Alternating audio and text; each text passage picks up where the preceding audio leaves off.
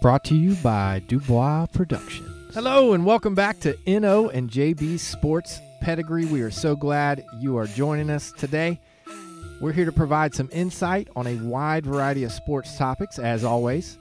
NBA basketball, UEFA Champions League, NCAA hoops and football, NFL, and shoot, who knows where else we're going to go today.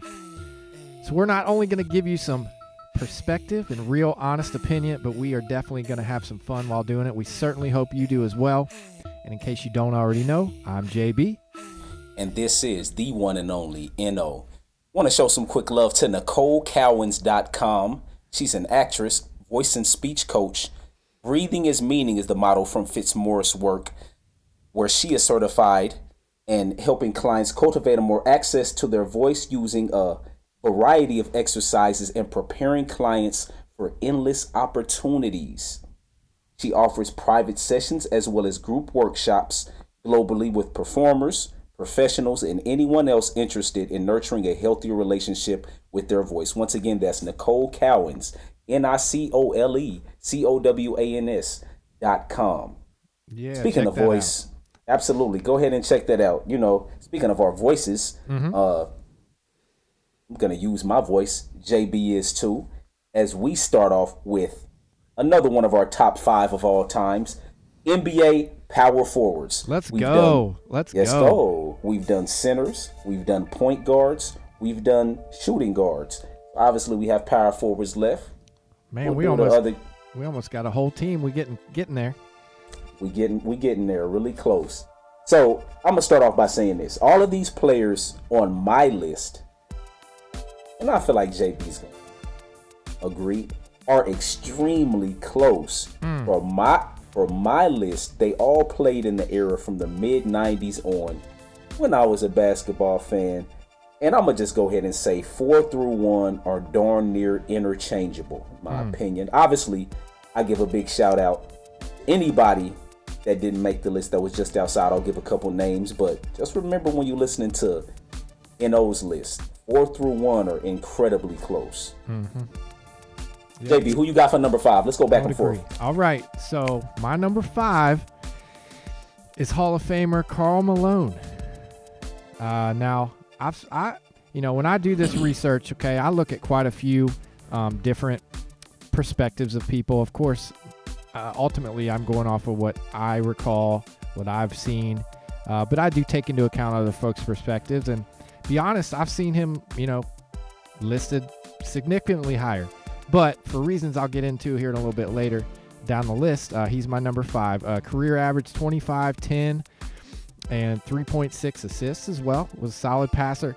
Really, when you think about Karl Malone, you think about pick and roll with him and John Stockton. Um, pick and pop. And one thing that I will say about Karl, he's the only player in history to have 11 straight first team All NBAs. Um, he did have two MVPs, three teams all three first time team All Defense. He's second all time in scoring in the NBA. Um, seventh in rebounds and 11th in steals. So very well rounded player. But to be honest, when comparing him to other guys on this list, there's a big, big uh, miss for him, and, and ultimately that's the championship. So. Um, I do take that into account a lot when I when I'm when I'm working this. No disrespect at all being number five on this list uh, when you hear who else is on it. So for me, number five is Karl. What about you? Karl's number five on my list as well, JB. Oh, okay. Let me just add a couple little tidbits in there that you left out. Mm-hmm. Um, the mailman, which was his nickname, he had an extremely smooth game and mm-hmm. some very sharp, very sharp elbows to go with that. yes, sir. So, with one of his MVP awards, obviously the second, he was the oldest player ever to win MVP. You know that? I didn't. He was 35 when he won his second MVP award. Man, that's impressive. Wow. Extremely. 14 time All Star, 14 time All NBA, four All Defensive teams. Karl Malone, number five on my list. All right. You want to go ahead and jump to your number four? Maybe we can alternate that way. That's fine. My number four, power forward of all time, is Dirk Nowitzki. Mm. Dirk, known for his one footed shot, was the 2011 NBA Finals MVP. 26 points, almost 10 rebounds, and those who remember him for the 2011 NBA Finals, the Dallas Mavericks beat the Miami Heat, the ultimate Miami Heat squad, the super team. The Mavs put on a clinic against them, if y'all remember that series. Dirk was a career 20 point scorer, not very well known for his defense, but I always, quite honestly, valued him as an underrated defender hmm. in the end. He could stretch the floor, in my opinion, more efficiently than anyone on the list so at seven feet, he was one of the biggest matchup problems in NBA history.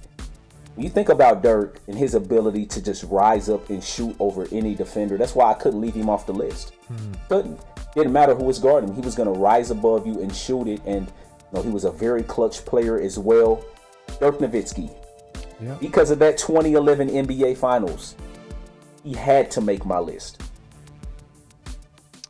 Yep, my uh, number four is also Dirk Nowitzki. Man, see a trend here. Uh, uh-huh.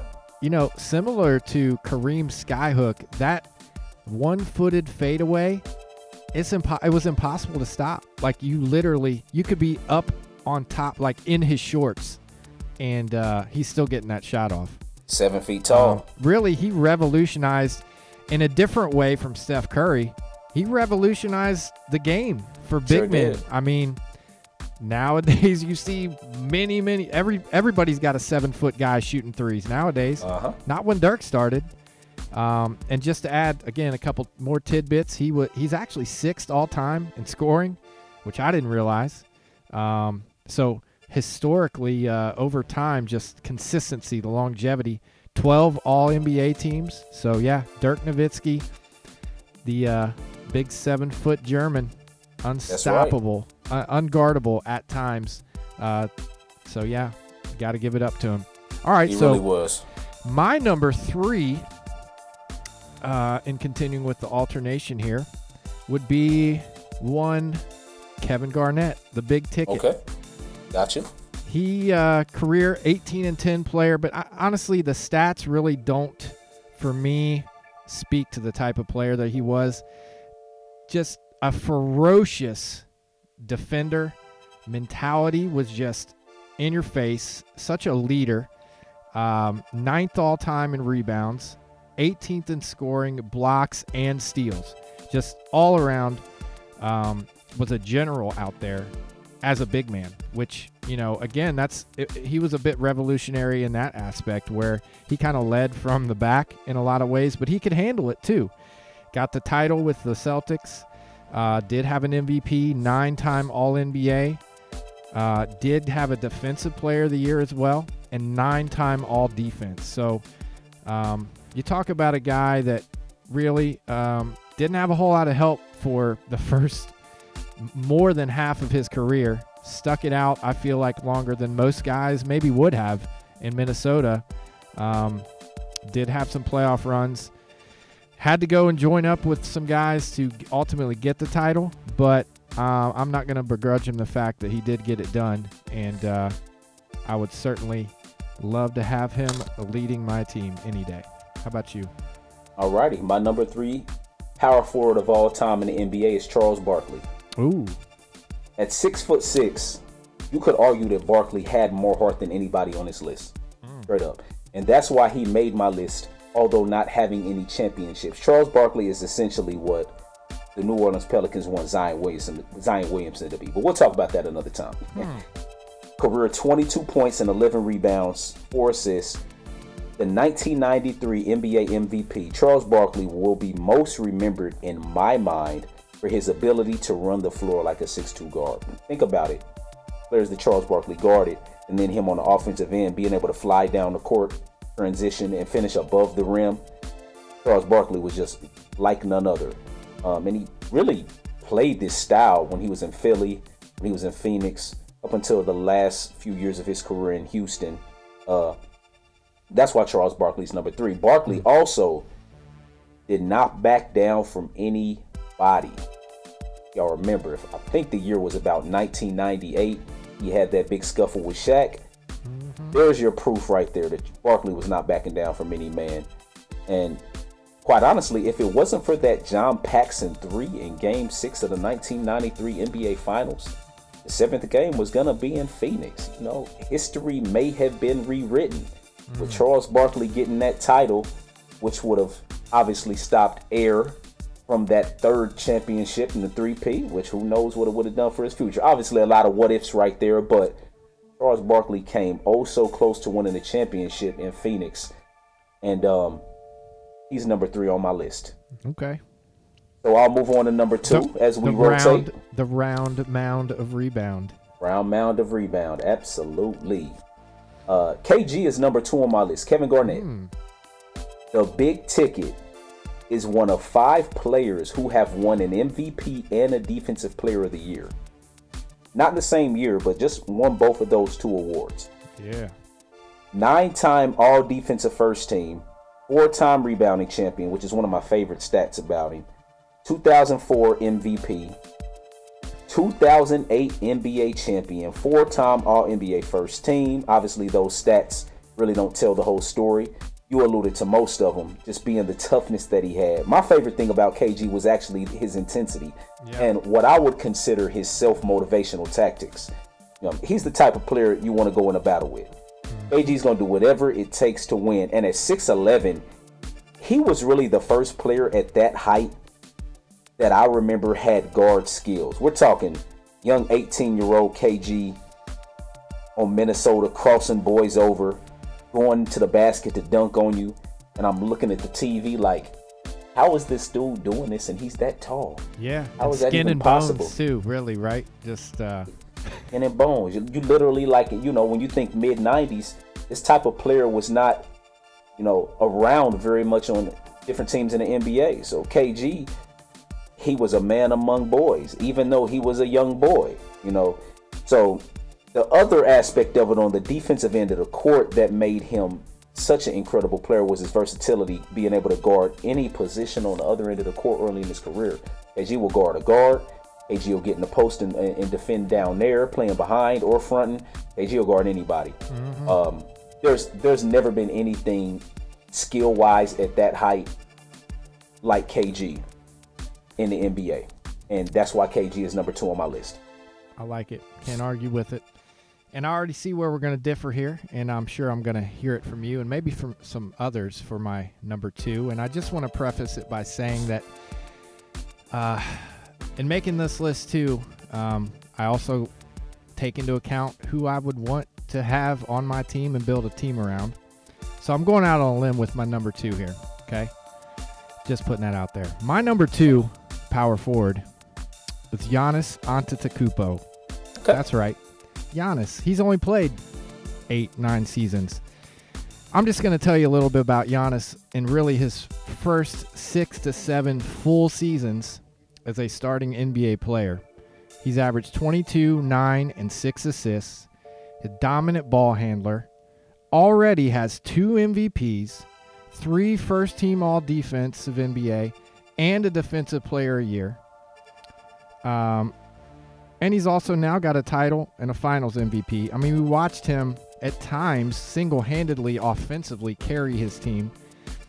Um, and you see the effort that the guy puts out there uh, at each possession. I mean, he wears himself out to where he's like can't hardly get up down the court because he's so exhausted uh, from the effort he puts in. And the guy's 6'11, ball handler, can do it all. So again, in part, um, you know, I, am kind of calling myself out a little bit when I'm going against my normal uh, thought process when I'm looking at, you know, the total history of the player.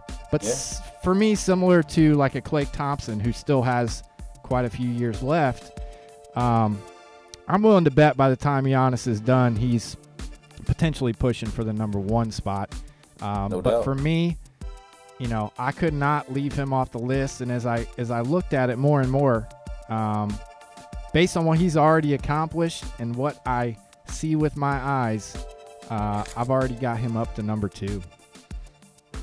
So I Excellent. guess that leaves me to go to my number one. You can ridicule me if you want later. Okay. My number one power forward of all time would be the big fundamental, Tim Duncan. Okay. Maybe the most well-rounded, even-keeled, uh, fundamentally sound player that we've ever seen. Um, could score, shoot, pass, defend. 19 and 11 for his career, 2.2 blocks, over 50% field goal shooter. He's fifth in blocks all time, sixth in rebounds, 15th in scoring, five titles, three finals MVPs, two NBA MVPs, 10 all NBA first teams, and eight all defensive first teams. And this is from somebody who really, I'm not a Spurs fan. In fact, I got so sick and tired of seeing the Spurs every year. You know they're going to be contending for the title even after David Robinson is no longer there, mostly because of Tim Duncan. Um, you could always count on him to come up big in big games and to lead his team just quietly, but um, you knew he was going to get the job done. And if I'm starting a team, that's the guy I want on my team. Somebody you know you can count on, regardless of the, the pressure the moment. Um, he could get it done. So Tim Duncan's my number one power forward of all time. Tim Duncan's number one on my list as well. And I really don't have much more to say other than five time NBA champion, three time finals MVP. Tim Duncan just had a will to win like mm-hmm. none other. And he did it in such an even keel manner that, you know, he gets overlooked a lot. He wasn't flashy player. He wasn't even the most incredibly skilled guy, although that mid-range jump shot off the glass was unstoppable. And You mm. can say that was skill. But Tim Duncan just got it done on both ends of the court. And when you think about the teams that he won with, you know, Manu Ginobili was a second round pick. Tony Parker was a foreigner, you know, not very well known player. Tim Duncan and company, they just they knew how to get it done, and, and it really started with Tim Duncan. You know, he even yep. got David Robinson a championship. I think that was his rookie year. It was. David was almost out the door without a championship, but uh, Tim Duncan and them got it done during that. I think that was the NBA shortened season, but there's no disagreements with number one. But I will yeah. say this: let me let me chime back in before we move on about the Giannis okay. uh, aspect of things. Obviously, Giannis will probably end up being number one on the list barring injury, you know. And for me, if Giannis's career ended today, I, I wouldn't have him above any of these players. Hmm. That's the only that's literally the only reason I didn't have Giannis on this list.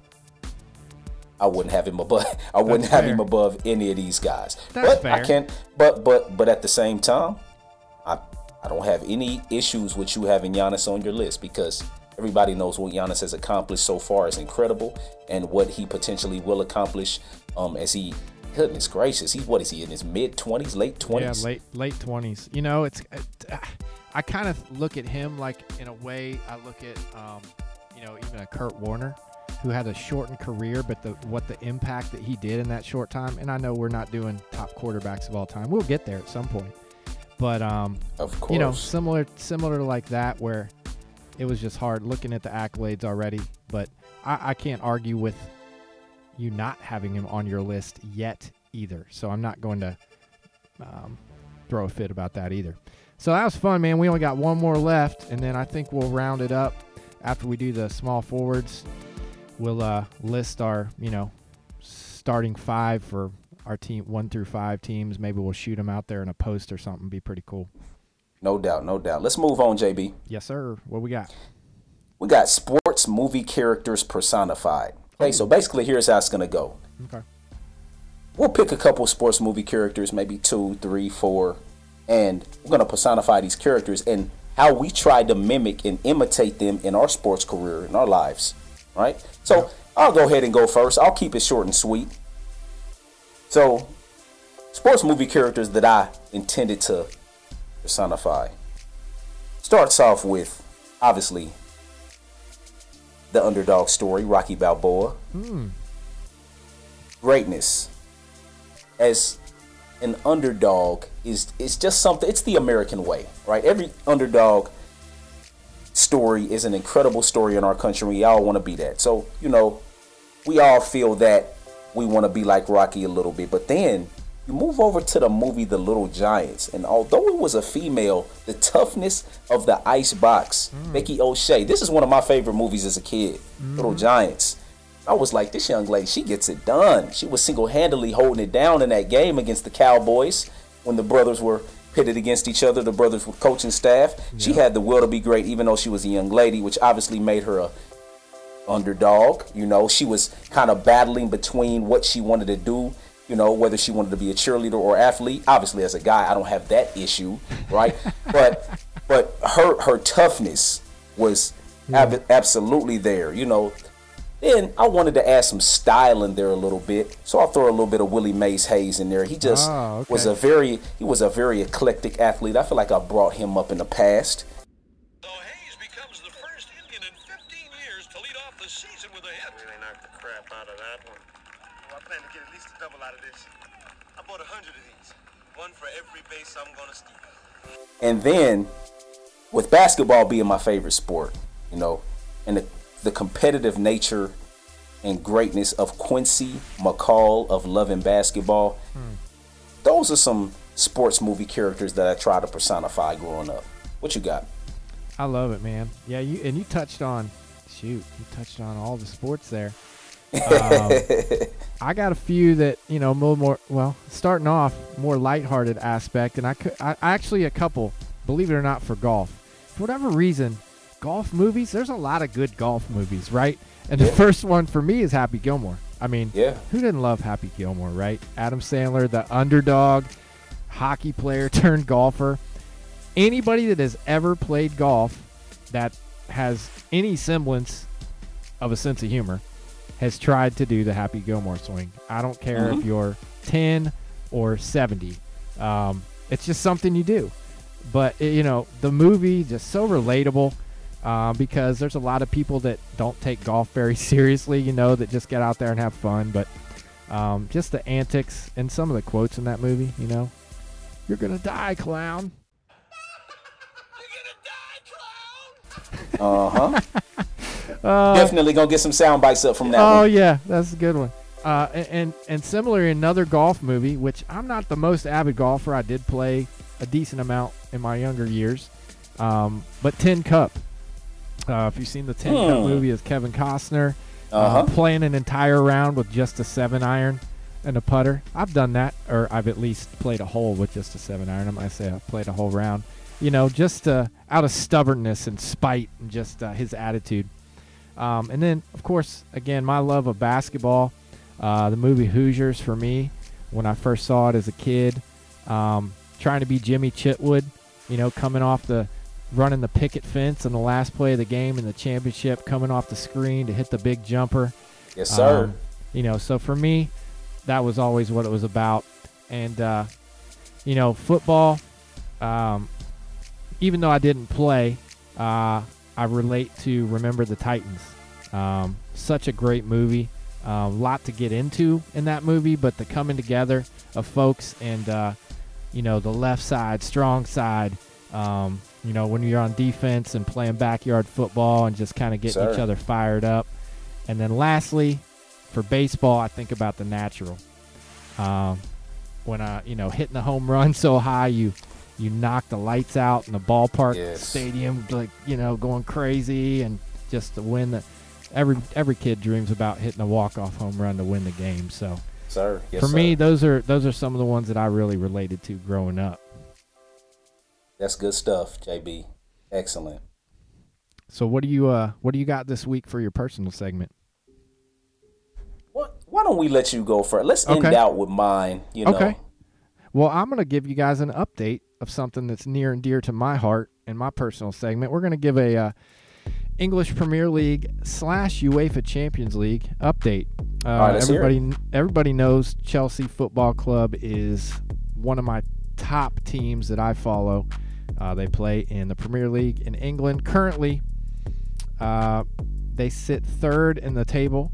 Um, and it's a little different with soccer. You know, they don't play a season and then have playoffs at the end of the season like we do in um, every sport here in America. Huh. They just play 38 games. You play every team twice, and whoever accumulates the most points at the end of the season wins. Now, they play different cup tournaments throughout the season that go on simultaneously, and there's a lot of um, there's a lot that goes into those, and those are prestigious, and of course you want to win those as well, and they're fun. But the the winning the league is really the biggest deal. So they're currently third, uh, just a point behind Liverpool, who is a point behind defending champs Man City. Uh, so Man City, you know, Pep Guardiola, probably the best coach in the world. Um, you got Raheem Sterling, Kevin De Bruyne and company. Those guys are just, they're, yeah. If you want to see how the game should be played, that's a team you want to watch. Liverpool, Mohamed Salah, he might be the best player in the world right now. No, you know, no shade against Messi or Ronaldo, but just as far as how he's executing right now, that whole team as well, they always come to play. Um, Getting the job done. yeah, of course. I think Chelsea, by the end of all said and done, I think um, coming off of the Champions League win last year, they started off hot. They've hit a little bit of a lull, had some injuries, um, but I think Pulisic's going to get back going, uh, getting Lukaku back off of injury, so they're sitting third. Really, after that, kind of a kind of a drop off. You got Man United, you got a couple other teams that could push for that top top spot, but uh, we're getting down to middle of the season, and you start to separ- see the separation there. Uh, Champions League, um, we will have the round of 16. For those of you who don't know the way it works, it's similar to World Cup. You have groups of teams, eight groups of teams, four teams. They all play each other. Um, in in the Champions League, they play each other twice, and the top two teams from each group move on to the final 16. So we have teams from Germany like Bayern Munich. You have the top teams from Italy like Juventus, who Weston McKennie plays for, Inter Milan. England's got four teams in the top 16 right now Chelsea, Liverpool, Man City, Man United. Spain, you've got Real Madrid, Atletico Madrid, PSG from France, maybe uh, the front runner when you have Messi, Neymar, and uh, why can't I think of the kid's name from Mbappe? Uh, unbelievable front three talent wise. And then you got a few surprises in there Lille, Ajax, Salzburg um, from a smaller country, and a couple others. So just the no- notably, Barcelona not in the final 16 for the first time since 2004.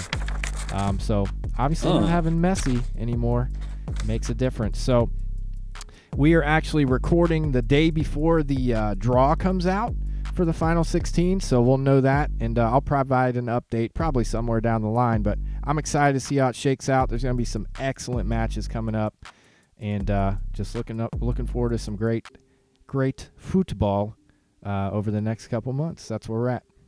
That's good stuff, and we will give you some updates on that. Let me give you my personal segment today, JB. Okay. I'm gonna call this segment "I Got You, Miles." Okay.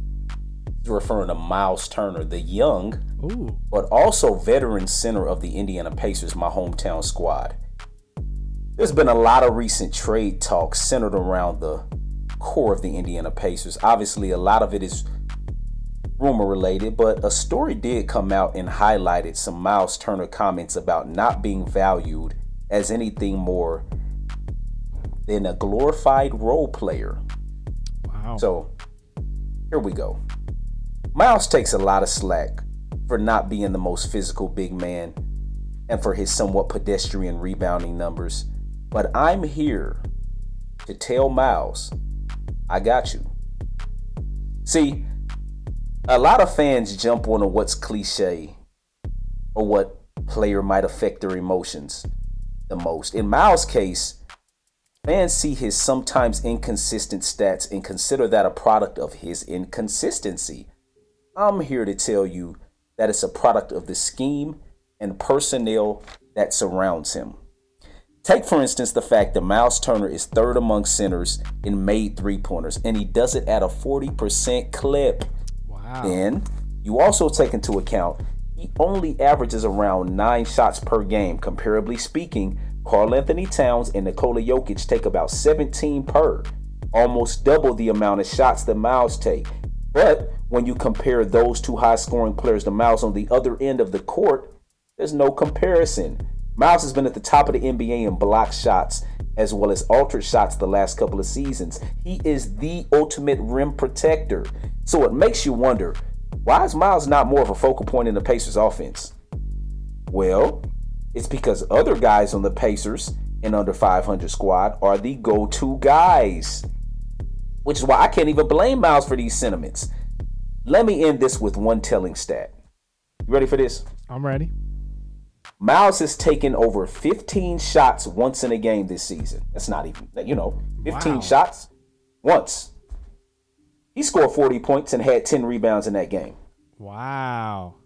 I got you, Miles. I got you. Man, yeah, give him some love. Come on, people. That's uh that's stating the case right there. That's what you call stating the case. Hey, not to Absolutely. I meant to say this earlier. Can you believe uh, this struck me, man. Uh, can you believe the movie Rocky? I think it's 40 years old this year or something. Stop like that. playing. Yeah. It's like or no, it's more than it's I think it's like 45 years old. We're going to have to fact check that. It's that That old of a movie. Isn't that crazy? It's, it's mind boggling. Yep. All right, so what what else we got for the people today? Well, so I'm gonna split it off for this next segment. I'm gonna Okay. give my early college basketball update as the season is, you know, we're about a month in, and JB's gonna give his late college football season update as we move into bowl season and the college football playoffs. Let's I'll go. go ahead and start off this with this segment, um, and it's not a coincidence that we chose these segments because both of our teams have a lot going on. and when I Yes, speak sir. about college basketball, I'm talking about the Purdue Boilermakers men's basketball team, who is number one in the country right now. Yes, Uh. Purdue men's basketball attained the number one ranking for the first time in history earlier this week. What I makes it know that. Are you serious? First time ever. first time ever. I bet there, I bet there's something else you didn't know. Okay. Do you know who has the most Big Ten basketball championships? I mean, is it Purdue? Yes. I One not. would think it one would think it might be Indiana or Ohio State or Michigan State. It's Purdue. Wow. So back to the number one ranking. A few number two rankings in the 80s, you know, with those late 80s Purdue teams coached by Gene Keady. The early 90s saw Big Dog's 94 squad in the top 10 throughout the season. The 96 team was a number one seed in NCAA tourney, and the 1998 team with Brad Miller and Brian Cardinal, they were at the top. That was one of my favorite Purdue teams, by the way, my childhood. Also, the team with Robbie Hummel in 2010 was poised to be number one as well, but we all know what happened with the injury uh, in late February.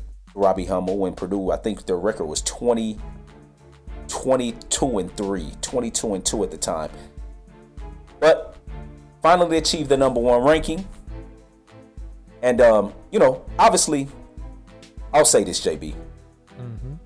My expectations are tempered, knowing that the Boilermakers haven't made a Final Four in my lifetime. Although I've seen them in about three Elite Eight games, the most recent being 2019 with Carson Edwards and Ryan Cline. But the talent and depth are at a level this year that I've never seen before. Hopefully, they have the most important thing, which is the longevity, and they continue improving and don't get stagnant, you know. And they obviously they got to have that mindset, you know, of, of of not getting caught up in the polls and the rankings and what other people are telling how other people may be insinuating how great they are, and you got to keep working because everybody is going to be outgunning for you, especially when they view you as being better than them. Uh, a little bit more about college basketball update outside of Purdue. Illinois and Ohio State, in my opinion, staying in the Big Ten are very under the radar. Illini have some good guards. Ohio State creates a lot of matchup problems with their front court. Uh, they actually have a big win against Duke. And Indiana, in my opinion, is sneaky good. I believe they're going to have a very good season. The Hoosiers basketball team with Trayce Jackson-Davis and Mike Woodson as their coach. They also have another big man, Race Thompson. Um, but bringing in Mike Woodson, you know, I think that is what the Indiana Hoosiers basketball team needed. They've scuffled with a lot of different coaches the last few years uh, who couldn't get it done. And um, I, I think it's going to change now. Got an Indianapolis guy, so they'll be able to recruit the area a little bit better. Probably steal some Boilermaker recruits away from them, but you know, could very easily be undefeated right now. But they lost close ones against Syracuse and Wisconsin. Keep an eye on the eye on the Indiana Hoosiers. Also, Okay. Marquette Golden Eagles, Shaka Smart, one of my favorite coaches. Yes. Um, he's now back in. I think that's his hometown, Milwaukee, Wisconsin. He's back up there and uh, coaching Marquette. Keep an eye on them during the Big East season. And mid-major wise, I always want to give the love to the smaller schools. Keep an eye on Iona come tourney time. You know why I would keep an eye on Iona? no, tell me.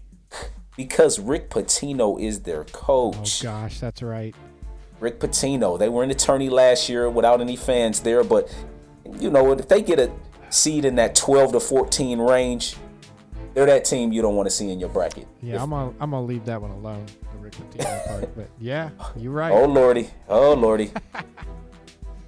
Oh shoot. J, JB, Yeah. what you got for college Well, football? I got I got two questions for you on the basketball, a serious one and kind of serious one. So, Let's go. how do you view uh, if you're the Boilermakers, you're co- you're a coach? Yes. There's two ways of looking at um, being undefeated. Are you of the mindset that you don't want to lose, you want to go undefeated, or do you think it's best to maybe lose a game to quote unquote get it out of the way, learn a lesson, humble yourself? Uh, you know, what's kind of your what would your mentality or mindset be regarding that? That's a great question, JB. My response to that is simple. If the kids are continuously motivated, even not losing a game, and you'll know if your players stay motivated versus getting stagnant. I don't feel like you have to lose a game. Like I, I feel like you have to stay motivated though. I think that's really the important thing at the end of the day. Whether it's you as a coach creating bulletin board material in practice, you could even, you know, trying to challenge them individually. These are the things that will allow them to continuously improve versus, you know, kind of plateauing as a squad. Okay, I got you. Uh, that's good. All right, my, my other question was you mentioned the Illini. Didn't they get smacked by a team by like 20 points uh, a few weeks back? I can't remember what team that was. That was. I think uh, that, you know, that was the Cincinnati Bearcats basketball team. oh, that's right. team. UC Bearcats, who have since that game kind of played like trash. But hey, speaking of the Bearcats, we're gonna talk a little college football. What's up, JB? Let me know. Praise the Lord, they are getting an opportunity uh, to play in the college playoffs. Playoffs. Um, Yeah, I'm, I'm gonna have to, I'm gonna have to keep my opinion quiet for this one. That's fine. That's fine. Um, now, you know, y'all know how I feel, of course. I am a homer. I do feel like even though they're 14 point underdogs uh, to the Alabama Crimson Tide, that I think it's going to be, if nothing else, it's going to be closer than people think. You got Coby Bryant, the Jim Thorpe Award winner. Uh, another on opposite of him, you have another first round talent corner. Uh, these guys can play. You got an underrated quarterback. You got a first round talent receiver. You've got a defense that can play. I know, you know, they've only really played Notre Dame, but when they played Notre Dame at Notre Dame, they pretty much dominated them. Now, the other side of it, you got Michigan and Georgia. Tell me how, I mean, I know the answer, but from my eyeballs, how is Georgia open up as a nine point favorite over Michigan? That is ultimate disrespect, not only to Michigan, but to the Big Ten as well. Michigan all but dominated Ohio State. I mean, Ohio State certainly scored, maybe has the best offense in the country, and they still were sacking. They were getting the backfield. Like, this Michigan team can play. So, um, now I'm just throwing it out there. I would love nothing more than to see a Bearcat Wolverine championship. Not that it's going to happen, but just saying. Um, couple other couple other notes. Let me We, let uh, me let me chime in. oh. Let me chime in real quick, Okay, real okay. quick, JB. Michigan's the real deal. And for all y'all, for all y'all Michigan State Spartan football fans out there, Michigan got hosed against Michigan State. They dominated the Spartans, but literally every big call went the Spartans' way. It did, and we saw we saw what Sparty was when they played Ohio State. But anyway, Oh, Um, and, and my and my Boilermakers for that matter. right, right. Um, and shout out to them; they had some big wins this year. But uh, other big news: Heisman Trophy, of course. For those of you that uh, pay attention to that sort of thing, Bryce Young from Alabama winning it. Stat line pretty threw for 4,300 yards, 43 touchdowns, and four picks. Man, that's Goodness like video game numbers. Um. Definitely showed on that final drive against Auburn what he can do. Uh, and just shout out to the other finalists Hutchinson, the defensive end for Michigan, 23 quarterback hurries and 13 and a half sacks this year. Saw how he played in the big games. Really comes to play. He's the leader of that team. Stroud from Ohio State, um, first year as a Buckeye quarterback, throwing for 4,000 yards, 38 touchdowns, and five picks. May have the most talented receiver core in the country to throw to, but still got to throw the ball. And then Pickett from Pittsburgh uh, led them to the ACC championship through 42 touchdown passes himself. So there's some talented players out there. Shout out to all them. Uh, excited for the playoffs. Um, those games are on New Year's Eve, so get excited for those. And just a few more notable bowl games on December 30th. You've got Michigan State Pitt in the Peach Bowl. And then three big games on New Year's Day Fiesta Bowl, Notre Dame and Oklahoma State. The Rose Bowl, Ohio State and Utah. Good luck, Utes. And in the Sugar Bowl, Baylor versus Ole Miss. And then, of course, again, the national championship game on January 10th, where the Bearcats will play the Wolverines. I mean, I mean, hopefully the Bearcats will play the Wolverines. Anyway, that's it for your college college football Yeah. update. Uh, You know, what- I like watching those. I like watching those lesser bowl games. Just, Oh, yeah. just to open for high scoring games. The Yeah. random teams that I know nothing about that I have not watched a lick of the entire season. I love those. Yeah, that's some fun stuff. It's kind of like when you see the teams for the first time in a lot of instances in March Madness and you're uh, doing a little research like, who are these guys? And yeah, you can always have some fun surprises this time of That's year. right. That's right. So we got uh, another new interesting segment this week. Um, we're going to talk about some stadiums and arenas that we have personally visited or been in, and uh, really our top three. You know, I I'll be honest, I I haven't been to nearly as many as I would like to. You know, I've certainly got some bucket lists, stadiums and arenas that I want to ultimately get to, but I've been to quite a few. How about you? Been to a few, played in a bunch, Ah, see, playing, yeah. are- playing arena football. Okay, so you wanna you wanna shout out some here? Absolutely. Uh, Okay. Mine are gonna make this pretty brief. Okay. Uh, first one I'm gonna talk about is the old RCA Dome in Indianapolis, Indiana. Okay. Played a high school game here. Uh, also did a few flag ceremonies as a Boy Scout and watched a few Indianapolis Colts games. Yes, I was wow, on. NO's I was a Boy Scout. I was in Boy Scouts growing up, and we were on the field right before Colts games, uh, late '90s. Uh, sat in the bleacher seats up at the top. But one thing about the RCA Dome is that there was not a terrible seat in the house. Um, a real small stadium. I don't even think it had 60,000 seats when you compare it to the uh, capacity of stadiums nowadays, and it got extremely loud in there. Matter of fact, people used to think the Colts piped in noise in the RCA Dome days. Nah, it was just a little enclosed stadium, so there was nowhere for the noise to go. used to, so the RCA Dome. Um, number two for me is Market Square Arena. You familiar with Market Square Arena? Yeah, that's the old Pacers uh, home, right? Old Pacers Gym, you know, old Pacers Arena in downtown Indianapolis. You know, before field the field house came around, there was Market Square Arena. And the one thing I remember about Market Square Arena, you know, it was a, one of those simple, non-complex seated stadiums. You had a lower deck, you had an upper deck, really tight, enclosed. The one thing I remember about it was the scent. Really? It always it always smelled like pizza. And like I can I can remember the scent and I, every time I went there and it was not very many times. I actually think I went to a hockey game there once, the Indianapolis Ice. Yes, Wow. that was a IHL hockey team that's back a in the good name. That's a good name. man. Indianapolis, that's right. But I, I had to have a piece of pizza. I always wanted a piece of pizza in Market Square Arena, and I will never forget that smell. Um, another super loud stadium. Incredible games went on in there um, in my childhood, and I am blessed to say that I was in Market Square Arena. Now, the final one, it's gonna be two because I got to give this final one to two. It's my two favorite places to play in during my arena football Man, days. you and these My- ties. Yeah, I had a, definitely a tie. Well, I had to give love to my hometown team in arena football. That's Fairbanks, Alaska, the Carlson Okay. Center. It's it looks like a green box. If you're driving around in Fairbanks, you see this green giant box. That's the Carlson Center. We had incredible football fans.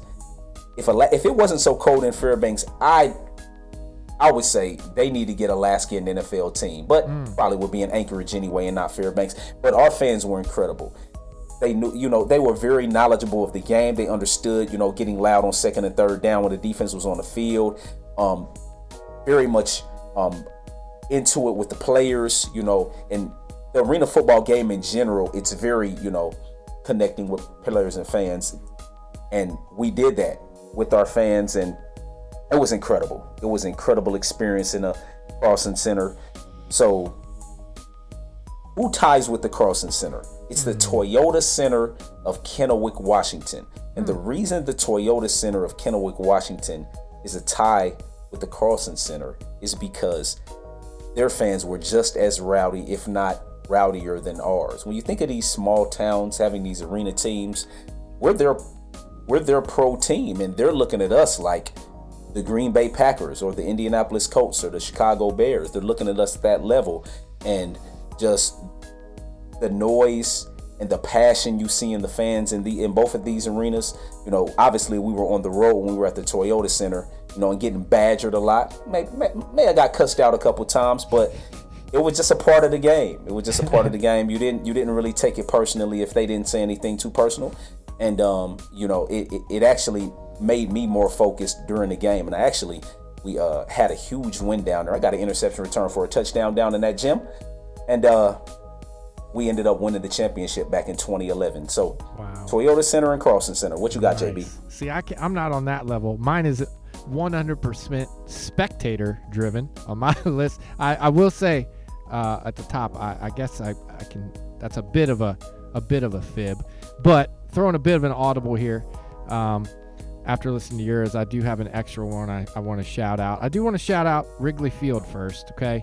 Um, historically, um, of course, I'm a Reds fan, so don't don't get it twisted. I'm by no means a Chicago Cub fan, but the history there uh, did have a chance to see the Reds play there. It was awesome. Remember Michael Tucker? We got there, and if, for those of you who don't know, uh, the bleacher seats at Wrigley, you pay and you get in the bleachers. If you get there first, you get front row seat.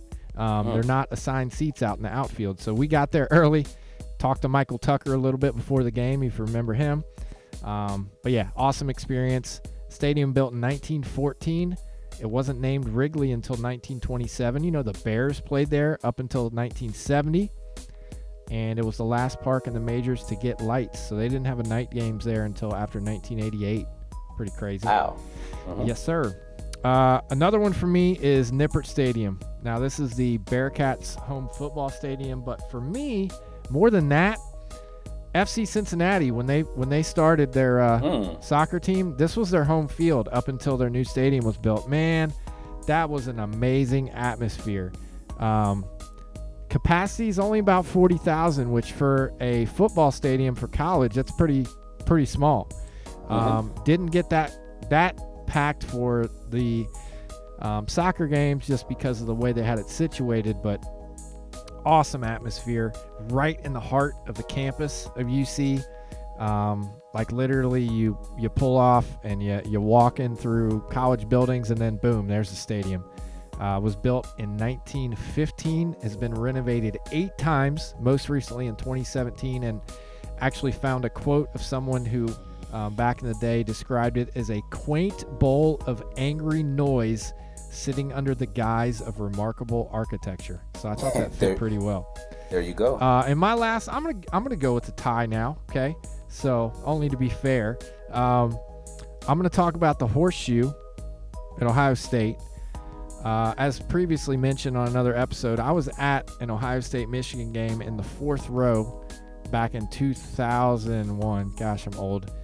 When uh, the year that Tressel won the first title with Ohio State and uh, got to get on the field after the game, uh, just if you haven't been to one of these big college football stadiums for a Saturday afternoon game, especially a rivalry game, you got to do it. Um, there's nothing like over a hundred thousand people and voices just like screaming, and it's just crazy. So, uh, the max capacity there is 110,045 people. That's a lot of folks.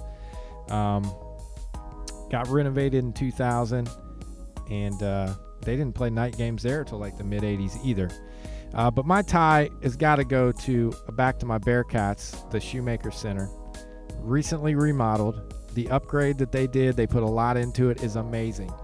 Um, if I'm being honest, when I went game to games there and the kid as a kid, wasn't the nicest gym. Uh, sight lines were not great if you were up high. The fans there, you had a lot of old, crusty folks, as I'd like to say, who would kind of sit on their hands. And I remember as a kid getting folks getting mad at me for like standing up, you know, at certain parts of the game. Like, come on, man, you're at the game, right?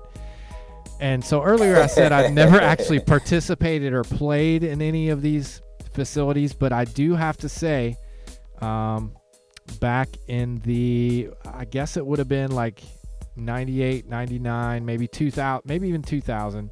Huggins was still there. We used to sneak into the student section. We'd hang out with the players after the game. In this one particular game, they let us on the court, and uh, we asked Bob, like, "Hey, can we shoot around?" He's like, "Yeah, go ahead." So we're, you know, some high school kids, juniors, seniors, maybe just graduated, got to shoot around, and just so happened that there were three potential UC recruits uh, that were at the game, and we played a little three on three with them. One of them being Juby Johnson, who ended up going to um, Miami University and playing there, starting, had a good career. Uh, but I'll never forget that. That was pretty cool. That's what's up. That is excellent stuff, JB. For the stadiums. Well, y'all know what time of the show it is, but today it's gonna be NO Knows reverse. Oh, snap. Uh oh. I'm nervous. Well, you should be, JB. so here's how it's gonna go. First, I'm gonna have a personal question for JB. Okay. Second, we're gonna do a famous team where players from the roster are named. My record, I believe, is 17, and we're gonna give JB an opportunity to break that record. Okay. And then finally, what's going to be Name the Athlete, where I'll give background info on a player and allow JB a chance to guess who that athlete is. Man, let me just say, you explain that so much better than I explain it. Well done. Appreciate that, man. All So right. you I ready guess, for- I, I guess I'm ready. I guess I'm ready. you ready for the personal the personal question? Yep. Let's do it. It's a two-part question. Okay. Okay? First part is, have you ever worn your hair in cornrows? No, no, I can't say that I have. Okay? The second part of it is, what is the craziest hairstyle you have ever worn? Uh, I probably have to immediately go to completely shaved bald. Oh. Um, This was a, this was one of those silly kind of friend group things that we did before a trip. Um, back in the day, we used to. I used to be a huge uh, roller coaster kind of fanatic um, in high school and like early college, and me and uh, three, four buddies, we were. If you guys are listening, I know you'll be laughing. We we um we decided we were going to take a trip and hey why don't we all do something like weird whatever. So we shaved our heads. Um, literally took a mach 3 razor to my head. Um, honestly if you see the photo don't, don't yeah, i don't look too bad with a shaved head. It's pretty, it's pretty round can't say i'd ever want to do it again but yeah definitely and it's such a weird sensation when you take a shower as well i'll just say There you yeah go. definitely the strangest haircut i would say is n- no hair whatsoever Nothing wrong with a little spur of the moment behavior, as long as it doesn't go too far. right Okay. Alrighty. So, ready for the the, the famous Yeah. team? All right. Let's see what I can do here. I'm back. Sometimes I just I space names sometimes, so pray for me. Well. Let's go. I promise you're gonna get a few of these at least. Okay. Okay. We're gonna go back to the last Cincinnati Reds team that made the playoffs. Not counting the 2013 squad that played in a playoff game against the Pittsburgh Pirates. I'm talking about the 2012 Cincinnati Reds Okay. who lost with Dusty Baker, who lost that five game series to San Fran. Yep. Okay. And the and the timer starts right about now. Man, I get mixed. Okay. Joey Votto. I get players mixed up. Joey Votto, Brandon Phillips, Scott Rolen. Okay. Oh gosh, who was who were the outfielders on those teams? My goodness. Uh, let's see. See, I'm gonna start blanking kids. It was Danny Gra No, that was way after Danny Graves. Oh. Um, this He is threw I a per threw a perfect threw a perfect game. Pete Harnisch? No. Aaron Harang. Oh, uh, Threw a see, perfect can't game. think of his name. I can picture the guy. Homer raises his- Bailey. There you go. All right, now you Uh, go. Let's go. Let's go. You got about 20 Matt, seconds. Matt Latos. There you go. There you go. Uh, Johnny Cueto. Yes. Um, let's see. Slow, slow curveball. 15 seconds. Slow curveball. Hmm.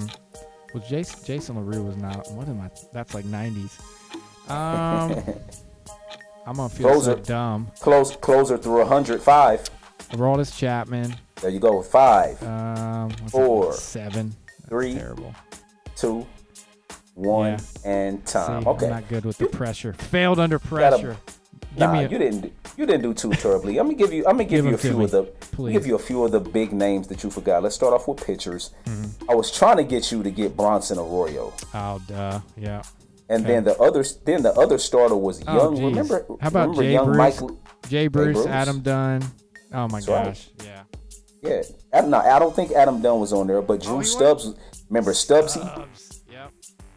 Drew Stubbs was fast. Ryan Ludwick was the left fielder. I think Ryan Ludwick had like 28 home runs that year. Did you did you get Scott Rolen? Can't We remember. did. Yeah, I said Scott. Remember our catchers were Devin Mesoraco and Ryan Hanigan. Wow. Okay. Yep. Remember Chris- both them guys. Chris Heisey was a backup outfielder, but you know, the fourth outfielder. and then for me, the the best part of that team was the setup man, you know, and then Broxton. Well, Yeah, actually, Broxton. it was Jonathan Broxton. it was Sean Marshall in the seventh, Jonathan Broxton, Yep. and then Aroldis Chapman. Yep, That's what solid. made that team so good. That was so disappointing the way they That seven, eight, nine. sputtered out there in the playoffs. But Yeah. You it, well, it was more disappointing how they how they just let uh Dusty Baker go like he did. You know. Yeah, You know too. I'm I'm not going to I'm not to get into that. we want to we want to end the show on a happy yeah, note. Let's be positive. Let's try anyway. See if I can redeem myself.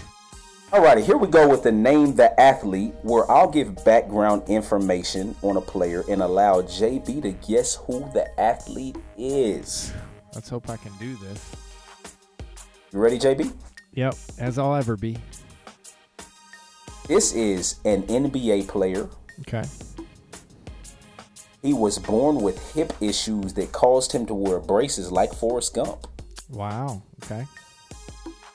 He is from Riverside, California. Okay. He played on the 1996 Olympic Dream Team and scored over 25,000 points in his NBA career. Okay, that narrows it down. Uh, He's from the 1987 NBA draft. He had 11 NBA seasons above or right at 40% three point shooting. Is it Mitch Richmond? Nope, but I bet you're going to get it on the next one. Okay. His sister dropped 100 points in a high school game. Is it Reggie Miller? Reggie. Wow. Reggie. Cheryl, first one to dunk as well, right? That I can Yes. remember, female. Yeah, he was. People Reggie Miller. I can see that now with the hips thing. Kind Yes. he did always kind of have an interesting gait. Um, okay. He did. Well, thanks for He taking did. it easy on me there. No problem. No problem. Oh shoot. All righty, JB. It was a good one tonight. It was. That was fun. That was fun. I don't know. I don't know how soon we do a, a reverse uh, NO Knows again, but shoot, it was cool. we uh, definitely uh, definitely excited for uh, you guys to give some feedback. Uh, we still got the email at no.jb.sportspedigree at gmail.com. That's I know That's it's right. long, but I mean, come on, it ain't that bad. And uh, you know, shoot us questions for the NO Knows segment. Um, Right. and give us a, you know give us your thoughts and feedback we really appreciate it we are um i don't know anytime i get shout outs and have you guys reach out you know it's uh it's it's very humbling so i really we we greatly appreciate you guys We do. Absolutely. Incredible. We love it. all right well i guess that's all we got for this week um we be blessed and uh, we'll see you again next week thank you guys Y'all have a good one. bye bye Check it. We keep pushing forward when the lights dim. The flame still burns when the night ends. So it's time to get animated promptly. My passion's connotated as anger. Wrongly, since I'm as real as it gets, I won't take that. Might spew a couple of words I won't take back. I'll be the thug who seems to bring charm. Check my skin in the US, I'm seen as that. Dubois regardless. Productions Jocelyn does not Holmes. own the And right to any any movie clips used in this people the city podcast. did. Silly kids only listen to that.